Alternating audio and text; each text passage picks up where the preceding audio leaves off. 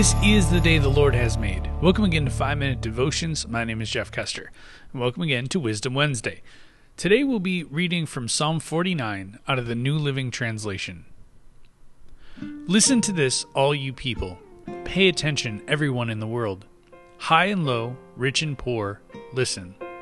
For my words are wise, and my thoughts are filled with insight. I listen carefully to many proverbs, and solve riddles with inspiration from the harp. Why should I fear when trouble comes, when enemies surround me? They trust in their wealth and boast of great riches, yet they cannot redeem themselves from death by paying a ransom to God. Redemption does not come so easily, for no one can ever pay enough to live forever and never see the grave. Those who are wise must finally die, just like the foolish and senseless, leaving all their wealth behind. The grave is their eternal home, where they will stay forever.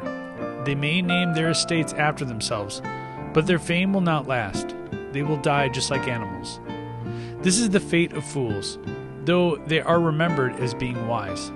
Like sheep, they are led to the grave, where death will be their shepherd. In the morning, the godly will rule over them. Their bodies will rot in the grave, far from their grand estates. But as for me, God will redeem my life. He will snatch me from the power of the grave.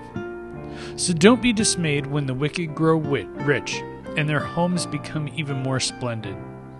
For when they die, they will take nothing with them. Their wealth will not follow them into the grave. In this life, they consider themselves fortunate and are applauded for their success. But they will die like all before them and never again see the light of day. People who boast of their wealth don't understand. They will die just like animals. Let's pray. Heavenly Father, remind us just how rich we truly are as compared to the rest of the world. Continually remind us to stay humble and to help those less fortunate than us. God, remind us that we take nothing from this world into the next life, but because of you and by your grace, we can spend eternity with you. It's in your name we pray. Amen. Remember, you are a loved child of God. And how are you going to echo Christ today? We'll see you next time.